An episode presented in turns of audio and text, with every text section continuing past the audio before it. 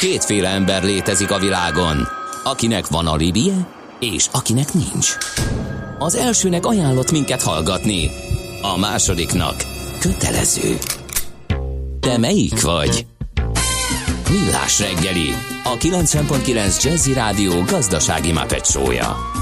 Ez nem alibi, ez tény. 8 óra 13 perccel jó reggelt kívánunk, kedves hallgatóink! Folytatódik a Millás reggeli itt a 90.9 Jazzy Rádió, Ácsi Gáborral és Mihálovics Andrással. 0-30-20-10-9-09, ez az SMS és a WhatsApp számunk, ide várunk tőletek üzeneteket. Már jönnek a szektatagok az Ácsi Zindel rovathoz, mert már jönnek kérdések, de erre még egyelőre várni kell, hogy egymásra találjon mester és tanítványai. A Hungária körúton, a Robert körút sarkánál sűrű, de halad a forgalom. Nagyon szép a felkelő nap színe, írja Kati. Csak és itt van köd a hegyen? De itt nem is kevés köd szorult ide, úgyhogy érdekes hallani, hogy máshol viszont derűs az idő. Na, de nem ezért gyűltünk egyben, hanem egy nagyon érdekes témát fogunk körbejárni. Ez pedig az MTI fotótárának digitális adatbázisba rendezése. Ez elsőre talán ijesztően hangzik, de hogyha azt mondjuk, hogy egy mesterséges intelligencia szerű valami működteti ezt a rendszert, akkor ez azért fontos, mert hogy nagyon sokat beszélünk a fejlett technológiáról, de annak gyakorlati alkalmazásáról ma még talán kevesebb szó esik, és hát ezért gondoltuk, hogy akkor mi belevágunk és gyakorlati példákat ollózzunk majd ide néhányszor, és aki ebben segítségünkre lesz, az Répászki Lipót, a Nemzeti Audiovizuális Archívum ügyvezető igazgatója. Jó reggelt, szervusz! Jó reggelt, üdvözlök mindenkit! No, hát mit csinál a Nemzeti Audiovizuális Archívum? A Nemzeti Audiovizuális Archívum, rövidebb nevén NAVA, 2006. január 1 óta üzemszerűen gyűjti 24/7 a magyar vonatkozású műsorszámokat, ami bármilyen televízión lemegy Magyarországon. Tehát ez egy vidéki kis városnak a televíziója, épp úgy lehet, mint a nagykereskedelmi csatornák, vagy a közszolgálati csatornák. A scope az természetesen az lenne a cél, hogy minél szélesebb, a kisebb televíziók külön gyűjteményként tudnak bekerülni, a nagyobb televíziók pedig állandó gyűjtés során gyakorlatilag az éterből visszarögzített digitális adásról van szó. Erre miért van szükség? Tehát az összes, tehát a természetfilmtől elkezdve mindegyik? Tehát amelyik is félig külföldi, de magyarul az, vagy hogy hol a határ? Ugye nagyon nagy merítésről van szó, ezért nekünk kellett egy olyan technológiai megoldást választani, ami lefedi gyakorlatilag ezt a teljes spektrumot, és ezért a földfelszíni, annó 2006-ban még az analóg földfelszíni műsorsugárzásban elérhető csatornákat rögzítettük, de ugye a digitális átállásra ez már gyakorlatilag teljesen sokszorozódott, így beszélünk külön gyűjteményekről, de beszélünk állandó csatorna rögzítésről is. Mi a célja ennek a gyűjtésnek?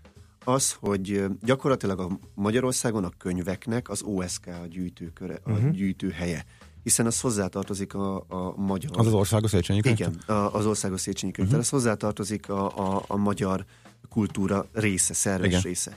De ugyanakkor, amióta Magyarországon adás van, és ugye a 90-es évek közepétől, vagy 90-es évek végétől már ugye nagyon sok csatorna jött be Magyarországra is, a kereskedelmi tévékkel is, ennek nem volt köteles példány archívuma. De ez hozzátartozik a magyar audiovizuális örökség részéhez, ezért kötelességünk gyűjteni, és egyébként egy uniós irányelv is ezt szorgalmazza, hiszen ugyanúgy fontos egy 2006-ban ment műsor, majd 40 év múlva, amikor kutatás céljából valaki megpróbálja feltérképezni, hogy például egy hír az a teljes spektrumban hogyan reprezentálódott. Vagy de ugyanígy bemehettek, mint a könyvtárba hozzátok, meg szeretnék nézni valamit 2012. március 26-án? Nem kell bejönni. Teljesen online a felület, a nava.hu oldalon elérhető, de mivel szerzői jogok vannak bizonyos műsorokon, tehát nem mindent lehet szabadon otthonról elérhetőként megnézni, ezért nava.hálózatot üzemeltetünk. Ez közintézmények, iskolák, kulturális intézmények, és ez nagyjából ilyen 1600-as pontot jelent, vagy 1600 darabszámú pontot jelent, és ezen keresztül lehet hozzáférni. Nagyon érdekes ez a történet, de irdatlan mennyiségű adatról van szó. Ez hogy működik? Mekkora számítástechnikai kapacitás kell ehhez, vagy el sem tudom képzelni. Most gondoljunk csak bele azt, hogy minden nap egy nagy csomó tévéműsor 0-24-ben a hét napján rögzítése kerül. Igen. A legnagyobb problémát azt jelenti, hogy egy nap 24 órából áll. Tehát ennyi idő alatt kell rögzíteni, előkészíteni, feldolgozni, mert jön a következő nap. Igen, tehát nincs arra idő, hogy csúszson benne a feldolgozó munkafolyamat. Mert csak halmozódna. És nem tudnánk magunkat utolérni, ezért ezeket megpróbáljuk különböző technológiákkal támogatni. De a tárolókapacitás az borzasztó nagy igény ebben a pillanatban, mert gondoljunk bele, hogy ha otthon rögzítünk néhány műsorszámot, akkor a set-top box hamar be tud telni. Pedig van benne egy 100 GB-os diszk. Azért itt sokkal nagyobb nagyságrendben dolgozunk, itt petabyte méretekben van már az audiovizuális örökség. És gondolom, hogy biztonsági okokból már, hogy ne vesszen el valami, ezt többszörözni is kell, ugye? Igen, ez is egy érdekes kérdés a biztonság szempontjából. Ezek többségében, illetve a mesterpéldányok, amiket rögzítünk, az szalagos adattárolón van, de ez nem a régi analóg szalagos tárolót kell érteni, hanem digitális szalagokon van, ami nagyon könnyű mindig az újabb és újabb technológiára átmigrálni. És azáltal, hogy mozgatjuk az adatot, és folyamatos mozgásban van, ez azt jelenti, hogy mindig tudjuk ellenőrizni annak a validitását. És akkor most jön a következő kérdés, hogy ugye beszéltünk petabájtnyi adattömegről, na de hát ezeket rendszerezni kell, ezeket el kell látni címkékkel, hogy később megtaláljuk, hogyha mondjuk Ács kollégámok futását keressük a valamelyik híradóba, akkor rá tudjunk találni 40 év összes ilyen teljesítményére. Ez hogy működik? Ez irdatlan munkának tűnik megint csak. Nagyon nagy adatmennyiség is, itt nem a méretére gondolok, mármint gigabyte tekintetében, mert a meta adat, amihez tartozik, az kisebb helyen is elfér, viszont nagyon-nagyon sok számosságát tekintve. Viszont ennek egy kulcsa van, hogy az adat, amit rögzítünk hozzá, az akkor válik információvá, hogyha azt valaki meg is találja. Tehát mindaddig, amíg ez nem kereshető, nem válik jól kereshetővé, addig az adat, az információ nem létezik. Igen. Ehhez kellenek olyan technológiák, az adatbányászat, ugye mi most nagyon modern tudománynak, vagy ilyen mostanság előkerült, mint alkalmazandó terület. Ezekre szükség van, hogy a nagy adatmennyiségek között tudjunk halászni, mert 1,2 millió műsorszám van benne. Hogyha most beír valaki általánosan egy olyan keresőszót, hogy híradó, azzal ott van bármilyen mesterséges intelligencia-szerű rendszer, azt fogja mondani, hogy hát bocsánat, 450 000 találatom van. Tehát egy kicsit itt fel kell okosítani, és itt jön elő a szerepe a mesterséges intelligencia-szerű rendszereknek, mert maga a kereső rendszerben is ugye előrébb kell sorolni bizonyos találatokat. És az, hogy sorolunk előrébb, mi alapján, azért, mert frissebb a dokumentum, de hát ez egy archívum, ott az nem feltétlenül releváns.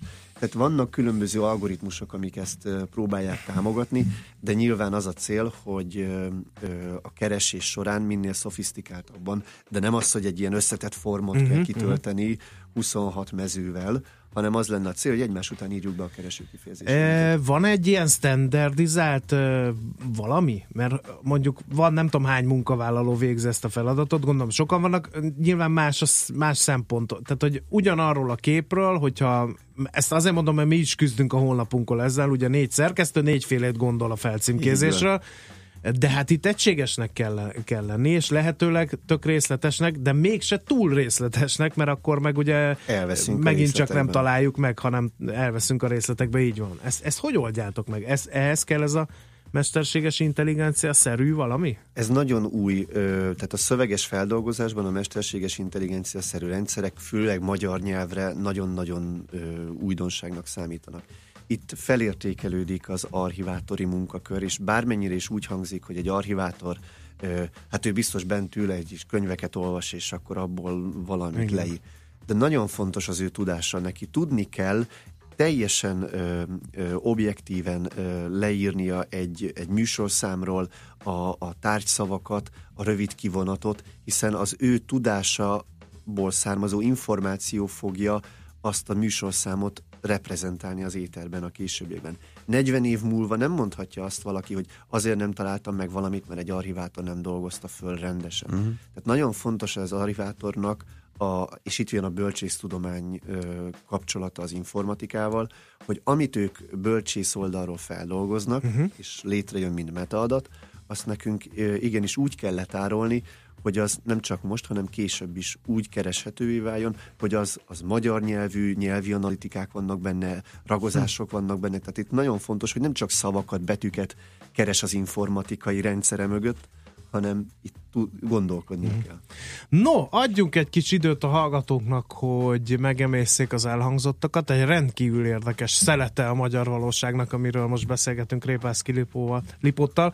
Lehet kérdezni 0-30-20-10-9-09. Ez az SMS és a WhatsApp számunk. Egy üzenet jött, de az közlekedési jellegű. Az Osztyapenkónál Kóc befelé, de azért halad a forgalom. Köszönjük civilnek az információt.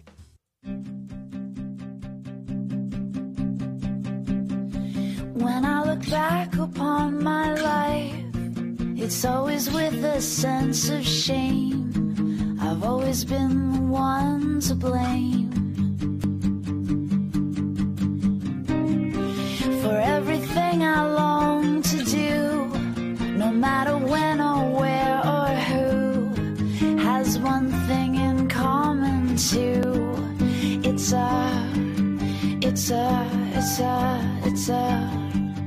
a sin. It's a sin. Everything I've ever done, everything I'll ever do, every place I've ever been, everywhere I'm going to, it's a sin. At school they taught me how to be so pure in thought and word and deed. They didn't quite succeed. For everything I long to do, no matter when or where or who, has one thing in common too. It's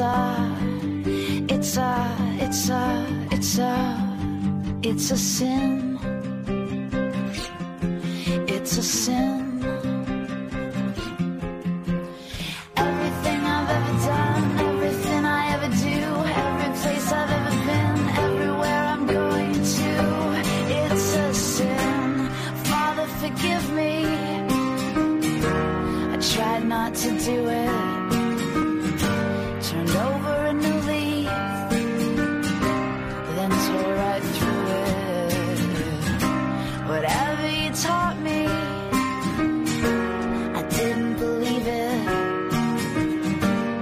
Father, you fought me, 'cause I didn't care, and I still don't understand. So I look back upon my life, forever with a sense of shame. I've always been the one to blame for everything I long to do, no matter when or where or who, has one thing in common too. It's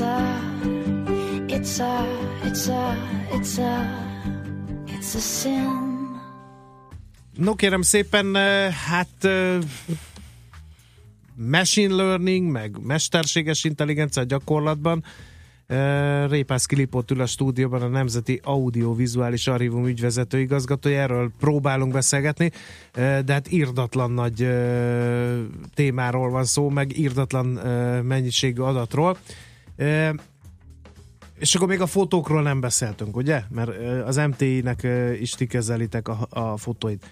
Ott, ha audiovizuális tartalomnál talán könnyebb a helyzet, mert ott fájlok vannak, meg szavak vannak, ott lehet keresni, egy szövegben könnyű keresni. Na de képeket? Ez hogy működik? Az audiovizuális tartalom esetében a humán erőforrásra tudunk hagyatkozni, és például egy fotó esetében meg kell kérdezni, hogy ki van a képen. Na, de nem ismerhet mindenki mindenkit, hiszen nincs az az emberállomány, aki felismeri mondjuk az 1800-as év, vagy 1900-as évek elején készült képen, hogy ki van a a XY mellett a harmadik ember. Nem várható el a kollégáktól, hogy mindenkit ismerjen. Éppen ezért kell olyan rendszerekhez nyúlni, ami segíti ezt a feldolgozást. És pont egy ilyen kísérletben vagyunk benne, hogy arc és személyanalízist próbálunk nagy mennyiségű fotón lefuttatni, mert nagyon sok fel van dolgozva. Például 150 000 képen körülbelül 40 000 személy beazonosított. Ez nagyon jó, de 3 milliós kulcsképteren például ezt le tudnánk futtatni. Tehát a maradék képen meg tudnánk mondani, hogy ki van rajta, anélkül, hogy itt humán erőforrásban kellene nagyon-nagyon széles spektrum dolgozni. Jött néhány kérdés, de ezekre is rá fogunk térni, közben valaki felhívott bennünket. Teljesen meglepte a stábot mindez, de ez mellékszál. Hogy segít ebben a modern technológia? Például felhőben vannak-e adatok? Többször említetted, hogy mesterséges intelligencia-szerű valami fut nálatok. Ez mit csinál? Nem lehet-e rászabadítani a gépet arra, hogy tanuld meg, hogy? Tehát, hogy ezeket a fejlett technológiákat egy ilyen irdatlan mennyiségű adattenger feldolgozásakor bevetitek-e? Igen, tehát azért nyúlunk most ezekhez a rendszerekhez, hogy megpróbáljuk azt az irdatlan adatmennyiséget, illetve még nem létező adatmennyiséget feldolgozni, ami ezekből a képekből például származik. Gondoljuk el, hogy van egy csoportkép, egy sajtótájékoztató az 1970-es évekből, és látunk rajta egy ismert szemét, aki fel van dolgozva, de mellette a második személy már nincsen ott, hogy ki volt azon a képen. Vagy hogy hol készült az maga az a kép.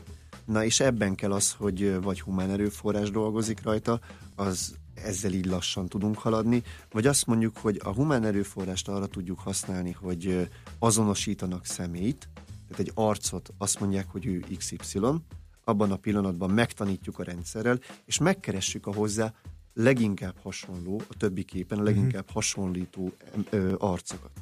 Hogyha ez sikerül, akkor ezáltal ilyen profilokat tudunk létrehozni, és egy feldolgozott, tehát már egy létező vagy egy létező profilnál tudunk analízist végezni. Tehát meg tudjuk mondani a többi képen, hogy ja, ott az ismeretlen egyébként XY, mert őt már... Téved a gép. Ez azért lehet érdekes, mert audiovizuális archívumról van szó. Ha ti hibáztok az adatfeldolgozásnál, az lehet, hogy félreviszi a későbbi kutatók, történészeknek a dolgát. Tehát, hogyha nem tudom én, valakit rosszul jelöltök meg, mert nem az a személy, akit a gép sejt, és akkor valami olyasmi van, hogy de hát ők ismerték egymást, hiszen van egy ilyen kép, amin ott ülnek egymás mellett és beszélgetnek, most persze fantáziálok, de közben kiderül, hogy az az ember mégse ismerte a másik embert, hiszen nem ő van a képen. Igen, tehát benne van a tévedés lehetősége, hiszen összehasonlít. Tehát a machine learninget úgy veszük igénybe, hogy azt mondjuk, hogy itt egy arc, ezt az arcot nézd meg ezen az új képen, hogy kihez hasonlít a leginkább, az eddig feldolgozottak közül. És azt mondja a gép, hogy 89,9%-ban XY-t azonosítom rajta, de csak hasonlít. De az ember is így működik, hogy ha ránéz valakire, azt mondom, én őt ismerem, mert a memóriámban ahhoz az archoz nagyon hasonlít. De azóta megváltozott az arca, de még mindig felismerem, tehát így közelít a gép is, hasonlít. Van erre nektek ilyen bivajerős számítógépes részlegetek? Tehát vagy ezt együttműködésben csináljátok valakivel? Meg hány húsvér ember kell ehhez? Mert jönnek a hallgatók, hogy váltana, archiválóként dolgozik, lehet-e jelentkezni nálatok? Tehát ez felkeltettük az érdeklődést, úgy látszik ez a szép hivatás iránt. Igen, tehát az, hogyha ezt humán erőforrással kellene feldolgozni, akkor nagyon-nagyon sok emberre lenne szükségünk ahhoz, hogy párhuzamosan dolgozzanak egymás mellett, és feldolgozzák ezt az irdatlan adatmennyiséget. Ezt mi saját infrastruktúrán nem tudjuk futtatni, ehhez mindenféleképpen kellett egy partnert keresnünk, ez Microsoft Azure technológián alapszik, a személyanalízis, tehát ez a Face API a Microsoft Cognitive Vision keretében. Ez a rendszer azt tudja, hogy egy fotót, ha odaadsz ennek a rendszernek, meg tudja mondani, hogy azon van-e ember, vagy sem. Ez az első lépés. Azért ez nagyon fontos. Előrelépés. Ez nagyon nagy előrelépés, mert 3 millió kulcsképből egyszer csak szépen tudod filterezni, vagy szűrőzni ezt a nagy adatmennyiség, vagy darabszámot, és már csak 1,5 millióval kell foglalkoznod. Megmondja, hogy hány ember van rajta, férfi vagy nő van rajta. Azért ez is nagyon fontos, mert ez is eddig humán tudta. Hát, és néha még én sem tudom. Igen. Zorro nem tudja megtéveszteni a de kis azért, állarcával ezt a igen, férfi vagy nő, vagy egyetlen embere? Abszolút, tehát régebben is volt, ugye, amikor a Facebook Google próbálkozott az arcanalízissel, akkor azért mentek félre főemlős és ember technológiában, de azóta már sokat fejlődött pár év alatt a technológia. Tehát azért ez... Igen. Lehet hozzátok jelentkezni? Mindenféleképpen szívesen várjuk a jelentkezést, mert humán erőforrásra mindig szükség van, főleg azért, mert az emberi tudást, a kogníciót, amit a gép nem tud szolgáltatni, arra mindig szükség van. Tehát hiába írja le egy gép, hogy igen, arcot látok rajta, igen, egy ember van rajta, na de ki az? Azt a gép nem fogja megmondani, csak akkor, hogyha egyszer valaki azonosította. És ugyanakkor a gépet ellenőrizni kell. Gyorsabb azt mondani, hogy igen, nyertél, igen, ő van rajta, nem, tévedtél, nyertél, de ezzel tanítja. A Google Translator is például így működik. Minél többször fordítasz valamit, és elfogadod annak a találatát, vagy azt az eredményt, annál jobban okosítod a rendszer. Néhány hallgatói kérdés. Korábban hallottam olyat, hogy audio anyagban lehet szövegesen keresni, anélkül, hogy lenne az audio anyagnak leírata. Ez létezik-e, működik-e ez a technológia? Ez azért lehet fontos, mert ez is megkönnyíteni a munkátokat, ha létezne ilyen. Magyar nyelv. És itt a szűk keresztmetszet. Nagyon sok nyelvre már van, angol, spanyol, francia. A magyar nyelv szépsége és jellegzetessége, ez még gyerekcipőbe jár, de vannak már Magyarországon egyetemek, amik ezzel foglalkoznak, nyelvi analitikát a hangból, hangzó anyagból. Nagyon nehéz a magyar nyelv, főleg gépileg. Hallgató írja, hogy nem csak adatbázist kell okosítani, az embereket is fel kellene, mivel nem tudunk keresni, csak a felkínált találtakat tudjuk értelmezni, ahelyett, hogy a keresést tanulnák meg normálisan. Nem tudom, erről van a véleményed, így látod? Ez egy nagyon jó hozzászólás, és abszolút osztom azt a véleményt, hogy tudnunk kell keresni, és a Google például felismerte azt, hogy adunk egy egymezős inputot, és odaír be a kereső kifejezéseidet. És első oldalon hozzuk a legrelevánsabb találatot. És ebbe szocializálódtunk gyakorlatilag az elmúlt években, hogy egymás után beírom a kereső kifejezésémet, mert így működik az emberek többsége. Ha nálunk egy archivátort kérdezel meg arról, hogy keresd már meg nekünk ezt a műsort, amiben XY szerepelt, és talán ebben a műsorban volt, akkor ő sokkal szofisztikáltabban könyvtári szemlélettel, katalógus oldalról relációsan közelíti meg. De az emberek 99%-a nem relációs gondolkodású, hanem sokkal inkább hálózatos. Tehát azt mondja, hogy szavakat mondok, és keresd meg nekem. Igen. Google filozófia. Utolsó kérdés hallgatóktól, hangfelismerés van-e a rendszerben? Tehát most éppen Rákosi elvtárs szaval, úttörökkel együtt valamit. Ez a következő kísérletünk, amit most fogunk bevezetni. Régi híradók esetében szeretnénk azt, hogy ki beszél. Nem az, hogy mit mond, hanem hogy ki az, aki beszél. Az férfi vagy nő. Zene szól, vagy zörejét hallunk. És hogyha ki a beszélő, annak az analízise már nehezebb, de bizonyos frekvenciákat vizsgálva azért ezt már könnyebben meg lehet mondani, mint sem azt, hogy mit mondott. Hát napestig hallgatnánk, nagyon érdekes beszélgetés volt, nagyon szépen köszönjük Répászki Lipótnak, a Nemzeti Audiovizuális Archívum ügyvezető igazgatójának, hogy itt járt nálunk ma reggel, és ajánljuk az oldalatokat, mert nagyon-nagyon érdekes, tényleg próbáljátok ki, nagyon jó kis dolgokat lehet, és ugye nyitott, tehát a hétköznapi ember kíváncsian böngészheti, hogy esetleg a nagyszüleiről, szüleiről, őseiről, felmenőiről, vagy történelmi eseményekről mit lehet találni, képek között, hangok között, ugye? A NAVA oldalon gyakorlatilag 2006 óta megállás nélkül történik a rögzítés és a csatornák közötti keresés. 2006 előtt a MTV régi híradóinak egészen 1988-ig megvannak a bejátszói.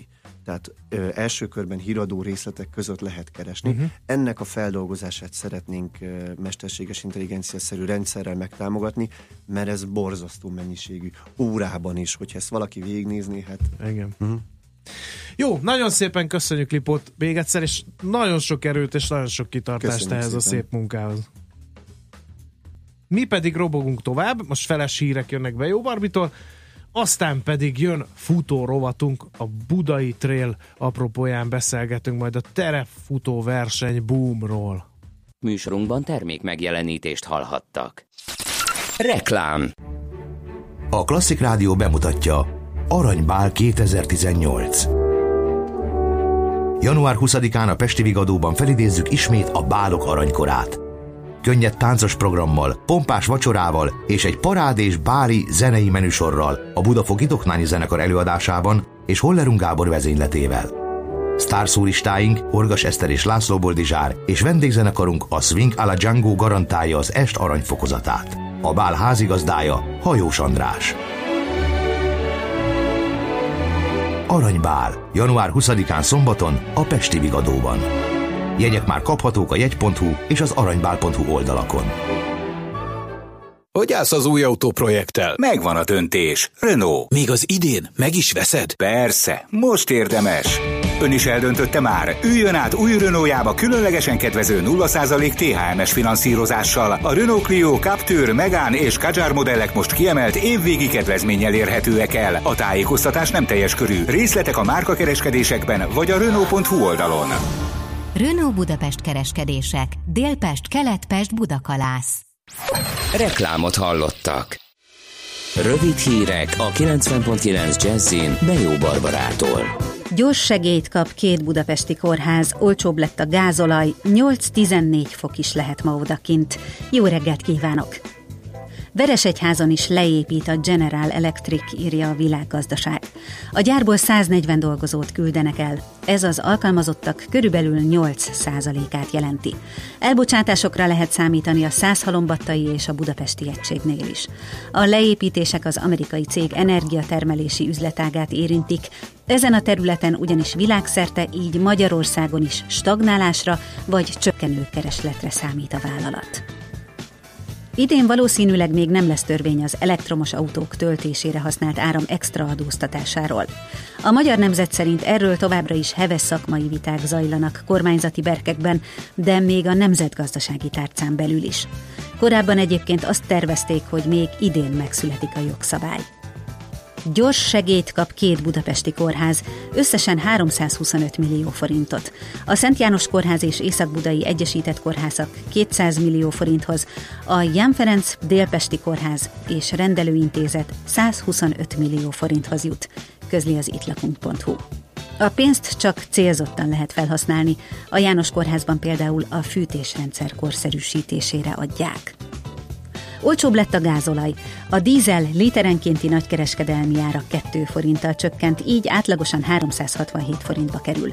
A benzinára nem változott, 356 forint maradt. Az egyes kutak árai között szokás szerint akár 50 forintos különbség is lehet. Holnap érkezik a Mikulás a Hősök terére Soroksáron. Ekkor a második gyertyát is meggyújtják a városrész adventi koszorúján, előtte azonban műsorral szórakoztatják a téren lévőket. A Mikulás hóhíján lovaskocsin érkezik majd. Lesz körhinta és szaloncukor, forró tea és forralt bor is. Az időjárásról: az északkeleti megyékben tartósan megmaradhat a köd, itt emiatt elsőfokú figyelmeztetés érvényes, a fagyos részeken néhol ónos szitálás is előfordulhat. Délelőtt az ország nagy részén kisüt a nap, de később felhők érkeznek, délutántól egyre több felé számíthatunk esőre, estétől a Dunántúlon havas eső, hó is jöhet. A hőmérséklet napközben 8-14 fokig emelkedik, késő este 3-7 fokra készüljenek. A szerkesztőt Bejó Barbarát hallották, hírekkel legközelebb fél óra múlva jelentkezünk. Budapest legfrissebb közlekedési hírei, itt a 90.9 Jazz-in. Budapesten a 60-as villamos a fogaskerekű helyett pótlóbusz közlekedik, a Svábhegy és a Széchenyi-hegy gyermekvasút között jármű meghibásodás miatt. Lassú az előrejutás a 10-es és a 11-es főút bevezető szakaszán, a Váci úton befelé a Fóti úttól az Árpád útig és a Gyöngyösi utcától a Vizafogó utcáig.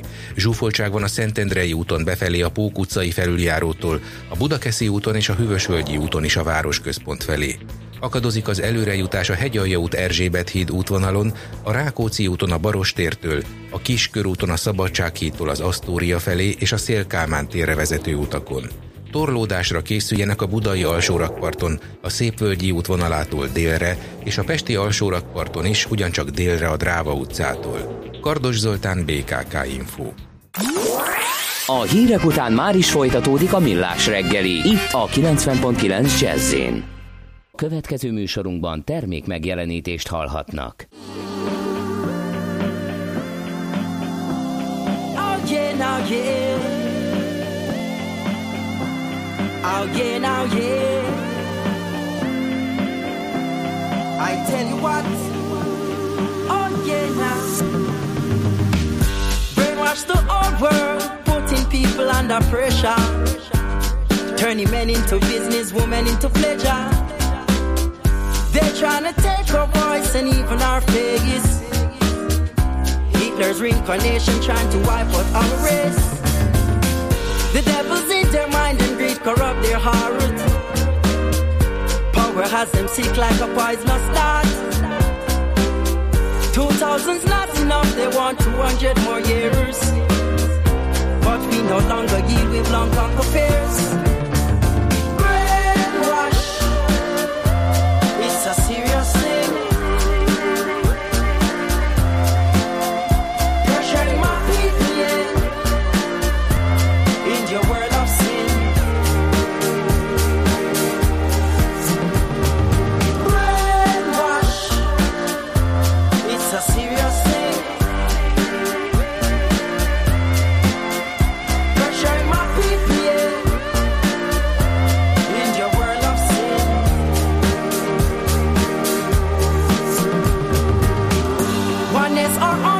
There is no greater force.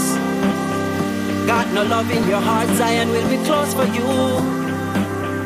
Speak the truth, live good and burn out Babylon. You got to know yourself and where you're coming from. The devil's in their mind and greed corrupt their heart. Power has them sick like a poisonous dart. 2000's not enough, they want 200 more years. But we no longer yield, we've long conquered fears. Brainwash, it's a serious thing. Pressuring my people in your world of sin. Brainwash, it's a serious thing.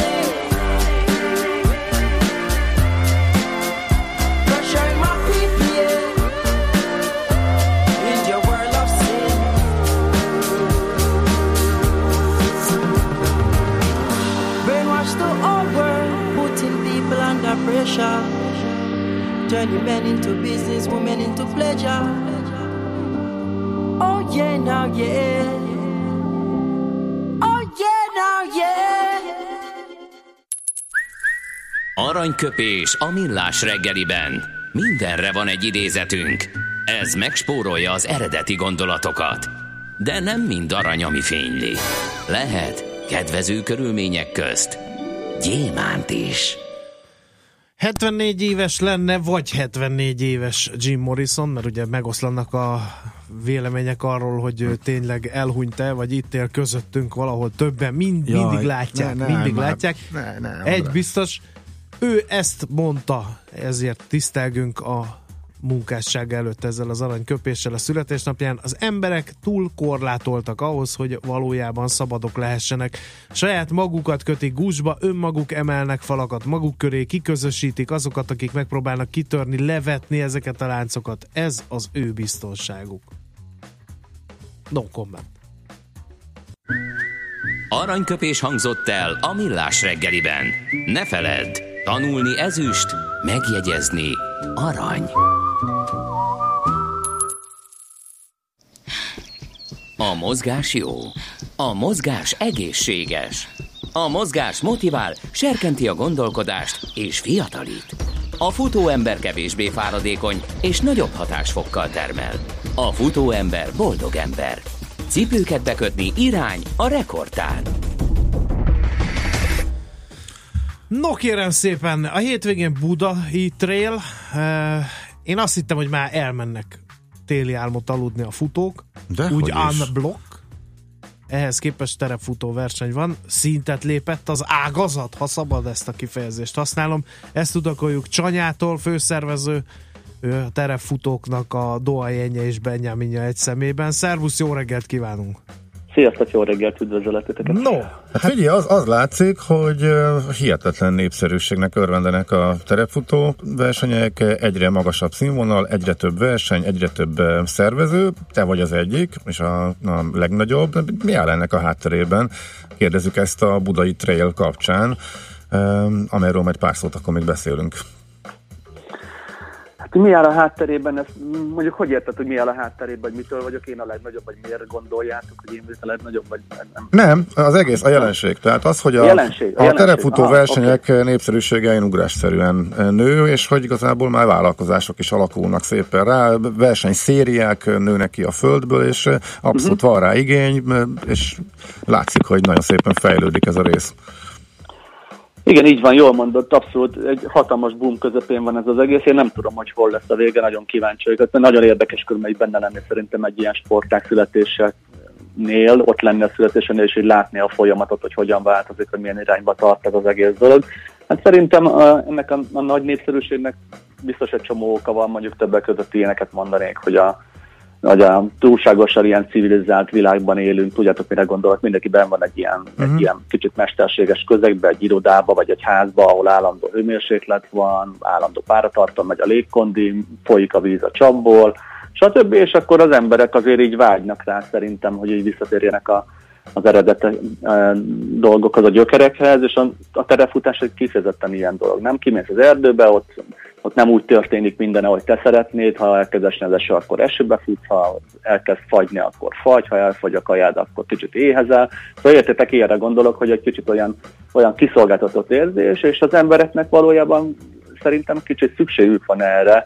Csak gondoljatok például a félelemre is, hogy mérülne fel az emberek a hullámvasútra újra meg újra, mert szeretnek borzongani, tehát egyes egy ilyen visszatérés, hogy hiányzik valami hiányérzetet pótol szerintem a terepfutás, és ugye újra meg újra visszamennek, nyilván a futás az egy elég erős addikciót csinál, okay. Tehát hogy könnyű rászokni, és akkor ilyesmi. Jó, de például itt volt, hogy visszautaljak, nem tudom, 20 éve, vagy nem tudom mióta megy például a Futapest sorozat, ami egy...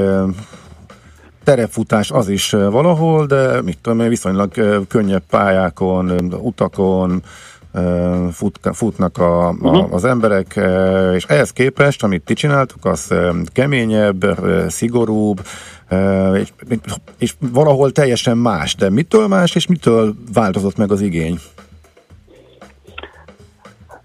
Szerintem az igényt azt egyrészt lehet formálni, nyilván egy piacvezető, jelen esetben a terepfutás.hu, ez nyilván formálja a sportágot is, ugye ez egy felelősség is szerintem, tehát igazából minden versenyszervezőnek egy pici felelőssége van a sportág alakulásával szemben. Én azt gondolom, hogy nekünk mi teljesen más oldalról közelítettük meg ezt az egészet, mint mondjuk a Futapest, tehát hogy a Futapest ők valóban a futás szeretetéért csinálták, nyilván mi is, de mi nekünk ez valóban egy vállalkozás, tehát hogy nekünk van erre alapítva egy KFT-nk rendesen, tehát mi ebből más bevételi forrásunk is, de nagy ebből élünk, tehát ez kicsit üzletiesebb a dolog, nyilván ezt úgy kell csinálni, hogy a futó ne azt érezze, hogy üzleti vállalkozás között. Tehát ő ugyanúgy jól érzi magát a versenyen, nem kell neki tudnia azt, hogy ezt most egy egyesület rendezi, egy gigacég vagy egy kis cég, neki az élménye fontos. Mi talán egy kicsit professzionálisabban csináltuk, mint a Futapest, mondjuk gondolok itt a marketingre, tehát mi járunk tanfolyamokra. De ugye a szolgáltatásra is. Magunkat, őnek egy kicsit ilyen old-timer a hozzáállásuk, de nem baj ez, mert végül is nekik is megvan a közegük, nekünk is, szerintem a kettő egyáltalán nem zavarja egymást, nyilván átfedés is van, tök jó, amit csinálnak, szerintem tiszteletre méltő, hogy ennyi ideig ők ezt életbe tudják tartani, ezt az egészet, sőt, gyakorlatilag jól életbe tudják tartani. Igen. Ezt néztem egyébként, hogy is kacérkodtam a gondolattal, hogy hát 3 táv van nálatok, de már a rövid is viszonylag hosszú, tehát azért ahhoz már edzetnek kell lenni, tehát bárki nem indulhat el a versenyiteken. A hosszú az meg hát egy egészen komoly távok vannak, tehát terepen kb. Maraton szint. Hát nyilván sokkal erősebb megterhelés, mert a táv maga nagyjából maraton környékén van, és akkor még ebben nincs benne a szint meg a terepviszonyok. És kötelező felszerelés van, tehát nem lehet elindulni telefon nélkül, nem lehet elindulni, ellenőrzitek, hogy víz van-e az embernél, igazolvány, meg ilyenek, ez korábban ez nem volt. Ez miért fontos? Hát a telefon egyébként 2013 óta kötelező, akkor volt a Vértesben egy versenyünk, a Vértes terepmaraton, ha emlékeztek, az volt az az év, amikor március vége felé leszakadt a hó, és egy csomó igen. magyar ember rekedett az autópályán az igen. autójában. Na, ugye nyilván ez a hó, ez lezuhant a hegységekbe is, és igen szerencsétlen módon a verseny előtti szombat este elkezdett fakadni a havaseső, tehát egy ilyen lacsak keletkezett, és borzasztó állapotok voltak a Vértesben, rengetegen adták föl, és akkor szembesültünk ezzel mi így rendezők, hogy akinél volt telefon, az ugye nagyon könnyen elért minket, megbeszéltük vele telefon, hogy hol tudjuk fölszedni, mert nyilván vannak érdekesítő aszfaltutak, ahol be tudunk menni, vagy országutat, amik neki közelében van, oda tudtuk irányítani, és akkor föltettük be, gyakorlatilag mentettük az embereket, majdnem 40 embert hoztunk be akkor így az útvonalról, és akkor így egyértelművé vált, hogy nem mindenkinél van magától telefon, viszont nagyon jó lenne, ha lenne náluk, mert mindig van probléma, mindig van sérülés, mindig van ilyen krízishelyzet, és akkor bizony nem akarok most nagy szavakat használni, de akár életet is ment. Tehát volt olyan, aki eltörte a kulcsontját, mondjuk a saját lábán bejött, de az élvonalba volt majdnem végig, és akkor segítettünk neki. Kicsit, ha csak a lelkét tartod a futóba, már az is jó. Meg volt persze számtalan szor olyan is, hogy fölhívott, beszélgettünk vele, mint egy ilyen lelkisegélyszolgálat, és akkor nem adta fel a versenyt, hanem tovább ment, de azért, mert volt egy hang az éjszaka a közepén, aha. ez egy 100 km-es verseny volt, és akkor az beszélgetett vele, segített neki, és akkor utána persze hálás volt. A kötelező felszerelés része még a pohár, ami tök egyértelműen azért van, hogy ne terheljük a környezetet, tök feleslegesen ilyen egy másodpercig használt műanyag dolog, az tiszta értelmetlen. Sokkal egyszerűbb, mindenki viszi magával a kis saját poharát, ugye a frissítő ponton a crew segít neki tölteni a kulacsába, víztartályába, vagy a saját poharába, abból iszik, és akkor kész, nincsen szemét. Tehát ezzel jelentősen csökkent a szemétmennyiség, de nem csak a mennyiség itt a lényeg, hanem ez a szemlélet, tudod. Tehát ez egyfajta szemléletet ad, hogy nálunk ez egy fontos szempont, hogy ne legyen szemét. A célkaja is komposztálható tányérba, mert egy fémevő eszközöket használunk, amit utána itthon elmosunk a mosogatógépben. Uh-huh. Tehát akkor ez a felszerelés az egy ilyen... De a terepversenyeken ez különben ma már megszokott. Most már mindenütt, aha. Igen. És ugye minél magasabb hegyre mész, annál komolyabb a lista, amit magaddal kell vinni. Tehát az alapokban nyilván első napjáig megesült a vált, meg izolációs forrás, stb. Uh-huh. Ja. Jó, oké, akkor milyen távok vannak? Illetve, hogy vannak létszámlimitek, van, amikor betelik, most gondolom azért nem, mert hogy azért télen talán kevésbé. Mekkorákat lehet futni itt elkiből akkor a hétvégén? Hát akkor először a létszámlimittel mondanám, hogy betelt egyébként. Betelt? 3 óra alatt betelt ez az 500 férőhely. És, és roppant büszkék vagyunk rá, hogy úgy telt be 3 óra alatt, hogy gyakorlatilag nem volt hirdetés rá. Tehát, hogy tavaly egyébként 12 perc volt ez az 500 fő. 12 perc alatt ebben most nem nyomtunk rá direkt hirdetést, ilyen kísérleti jelleggel, hogy mi történik, hát 3 óra kellett hozzá. Egyébként a távok az 13,5, 17,3 és 26,7 kilométer, ez az SML. Ugye csodálkoznak így, akik aszfaltra jönnek, hogy az hogy van, meg ki talál ki ilyen őrültséget, hogy ilyen távok jönnek ki. Hát nem mi találjuk ki, hanem gyakorlatilag a hegy. Tehát, hogy amerre mennek az utak, a jelzett turista utak, mi arra mehetünk, arra visszük az útvonalat, és hát ez így adta ki. Ezért van az, hogy van olyan versenyünk, ahol ezen az eltávon 26 kilométeren van 3 frissítőpont, van, ahol meg csak 2. Tehát ahova be tudunk menni úgy normálisan kis terautóval. Ez is egy olyan, mint visszatérve talán a legelső kérdésre, hogy miért mennek az erdőbe, ez is egy ilyen kiszolgáltatott helyzet, hogy oda tudunk menni, ennyi van, kész. Ha csak 2 helyen adunk a futónak inni meg enni, akkor 2 helyen adunk, ha 3 helyen, így akkor 3, de ezt nem mi döntjük el, hanem a természet. Jó. Gyakorlatilag. Ja. Oké. Hát köszönjük szépen, majd még beszélünk a körről, amit beharangoztunk, amit mindenki saját maga teljesíthet GPS-szel, de ti követitek, a Börzsönyben egy egészen elképesztően izgalmas dolog, nagyon keveseknek sikerül, de majd legközelebb, mert most ez a verseny volt az apropó, úgyhogy keresünk majd még, jó? Ezt sok sikert hozzá. És jó futást, oké. Köszi, csáó. Na, Csanyát hallottátok, főszervezője a Budai Trailnek. Hát a Hofi már mikor megmondta, hogy ne itt a városban az aszfalton futkározzanak, hanem kint az erdőben. Most arra esett le a futóknak a tantusz. Így magyarázta a hallgató azt a kérdést, amit föltettünk Csanyának. Na, szaladunk gyorsan tovább, mert hogy Márvány optimista Zsolt következik rögtön. A Millás reggeli futás rovata hangzott el. Ne feledd, a futás nem szégyen, de hasznos.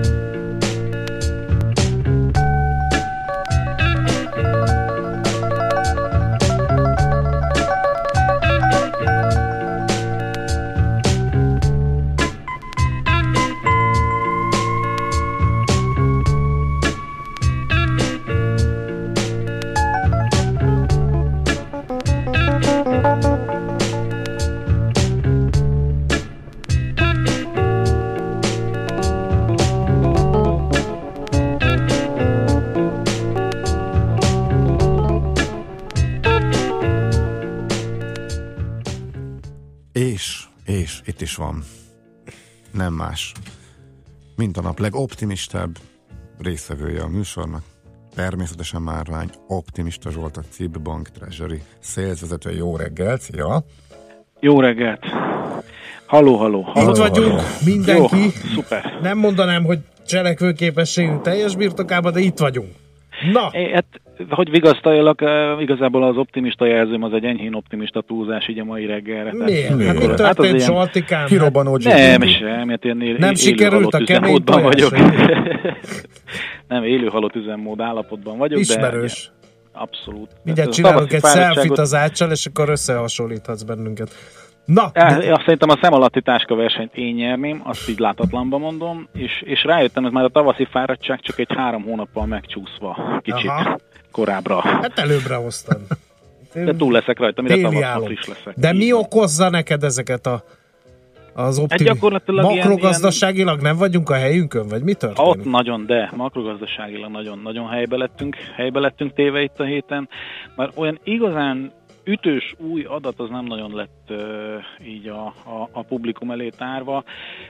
Amit én mindenképp kiemelnék, ugye az egyébként is gyönyörűséges GDP számunkat még tovább polírozta a KSH, és így már sikerült 4-essel kezdődnie, úgyhogy a naptárhatással meg egyebekkel kiegyensúlyozott és kiigazított szám, az most már 4,1%, ami önmagában gyakorlatilag elegendő arra, hogy itt azonnal be is fejezzük a beszélgetést, és lubickoljunk ebben egy egész hétig, mert ez annyira pozitív, és gyakorlatilag... Hát kérjünk még néhány revíziót, és hát ha fölmegy 5-re a 20. után, nem? De miből jött ez össze? Ne legyünk telhetetlenek egyrészt, másrészt meg a románok 8,5%-át úgyse érnénk el. Ezt meg se hallottuk. Figyelj, ezért ez döbbenet. A kínaiak tudnak ilyet, mint amit a románok. Igen. Döbbenet. De a kínaiak sokkal többen vannak. Igen. Ott nehezebb egy kicsit. Nem, egyébként azért, hogy a polírozás az ne legyen teljesen 100%-os, azért hozzátenném. Tehát ugye kijött a harmadik negyedéves adat így az Európai Unióra vonatkozóan, és mondjuk az Unió átlaga 2,6%, amihez képest pompázatos, ami 4,1-ünk. Akik inkább a versenytársaink voltak régen, amíg még azt gondoltuk, hogy a versenytársaink, lengyelek az 5,2, csehek 5, említett románokat ki sem mondom még egyszer, Szlovákia, mondjuk a szlovákok lemaradtak, ők csak 3,5. De az abban, hogy a versenytársakhoz képest azért annyira nem vagyunk pompázatosak. Unión belül a felső 1/3-ban vagyunk, de azt kell, hogy mondjam, hogy ahhoz, hogy ugye ezt igazán komolyan tudjuk venni, ahhoz itt tartósan itt is kéne maradnunk így a következő 10 néhány évben, ami reméljük, hogy így lesz, de az még annyira soká van, hogy az annyira, most még az én optimizmusom nem terjed ki 10 évre, ma reggel valahogy. Hogy jött össze ez a 4,1%? Mely nemzetgazdasági ágazatok jelentették a motorban az üzemanyagot és a kenőanyagot? Hát amit én leginkább szeretnék kiemelni, ugye az a belföldi fogyasztás oldal volt nagyon erős, ami egyrészt lakosságunk végre valahára látszódik úgy Isten igazából, hogy fogyasztott, ez majdnem 5% volt a lakossági fogyasztás élénkülés, plusz ugye a már sokat emlegetett beruházási ütem az, ami viszont szintén ilyen 20%-okat emelkedett így a harmadik negyedévben. Egyébként ennek a kettőnek a hatása az rögtön meg is látszott már a külkereskedelmi mérlegben is. Tehát ugye egyből nem annyira pluszos a külkereskedelmünk, ami nem feltétlen baj egyébként, tehát ez nem azt jelenti, hogy bármiféle probléma van. Egészségére. Kollégának, szép volt. 30 000 hallgató kívánja egyszerre. Viszont mondom, tehát ami a fogyasztást nagyon régóta vártuk már, hogy ez így komolyabban meglátszódjon, és most végre meg is látszik. Tehát és hol van még a karácsony? Hát így van, ez még csak a harmadik negyedév, és nem az év vége. Plusz egyébként a fogyasztáshoz kapcsolódik szintén, hogy a szolgáltatási szektor volt még a másik nagy. Tehát a termelési oldalon, illetve a hozzáadott érték oldalon a szolgáltatási szektor volt, ami nagy. De hát ez a kettő együtt jár szerintem. Tehát a kereskedelem és szolgáltatások. Tehát sokat mentünk fodrászhoz, és rengeteget vásároltunk.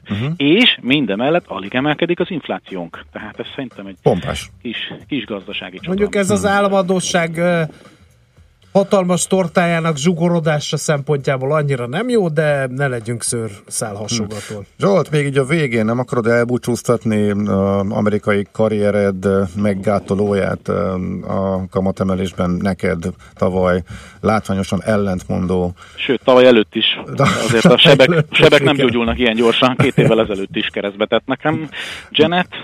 De most egyetértetek egy mezei emelés, ugye? Az még most jön. Az benne van, tehát ez most benne van abszolút mértékben. Igazándiból ezt még kicsit meg is támogatta, ugye szerdán volt ez a munkaerőpiaci előzetesnek tekintett ADP adat, ami várakozásoknak megfelelő volt. Ma lesz délután a mezőgazdaságon kívüli foglalkoztatottak száma, de igazából ez már nem tud befolyásolni semmit. A decembert azt már mindenki beírta vastag zsírkrétával, hogy ez ott lesz ez a kamatemelés. Aztán a jövő évet meg meglátjuk. Hát Janet Yellen meg meghívtuk, úgyhogy ő nálunk fogja tölteni a hétvégét, és együtt így emlékezgetünk, meg ilyen jegybanki sztorizgatunk majd kis házunkban, úgyhogy de viccen kívül igazándiból tényleg a jövő évnek szerintem az egyik kulcs témája lehet, hogy hogyan tovább. Tehát Fed mennyire fogja ezt. Őszintén szóval ez minden évben így van, legyünk őszintén.